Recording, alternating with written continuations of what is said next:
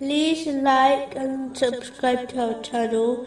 Leave your questions and feedback in the comments section. Enjoy the video.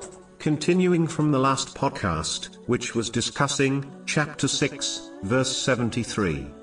He is knower of the unseen and the witnessed, and he is the wise, the acquainted.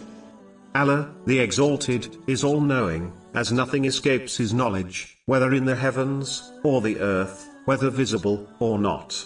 The knowledge of Allah, the Exalted, has no limit, it has no beginning, and no end, and it is innate, meaning, no one gave it to him. Every creation, which possesses knowledge, has been granted it, by none other than Allah, the Exalted. The knowledge of the creation, is limited, and has a beginning. Allah, the Exalted, is fully aware, of one's outer, and inner beings, at all time. The Muslim who understands this, will refrain from sins, both outward, and inward, rightfully believing Allah, the Exalted, knows all this, and will hold them accountable, for their actions.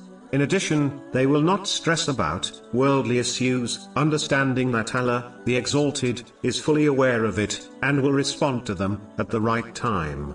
A Muslim should act on this divine name by striving to gain and act on useful knowledge, both worldly and religious, which is the path of piety. This is the true inheritor of the holy prophets, peace be upon them, which has been indicated in a narration found in Sunan Ibn Majah, number 223.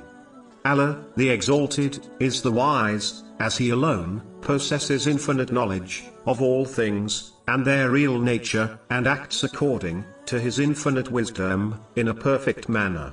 The Muslim who understands this name, will never object to his choices and decrees, knowing that there is wisdom behind each choice of Allah, the Exalted, which benefits his servants, beyond their understanding. A Muslim should act on this name, by using their knowledge, and blessings, according to the commands, of Allah, the Exalted, this is the ultimate wisdom, a person can possess.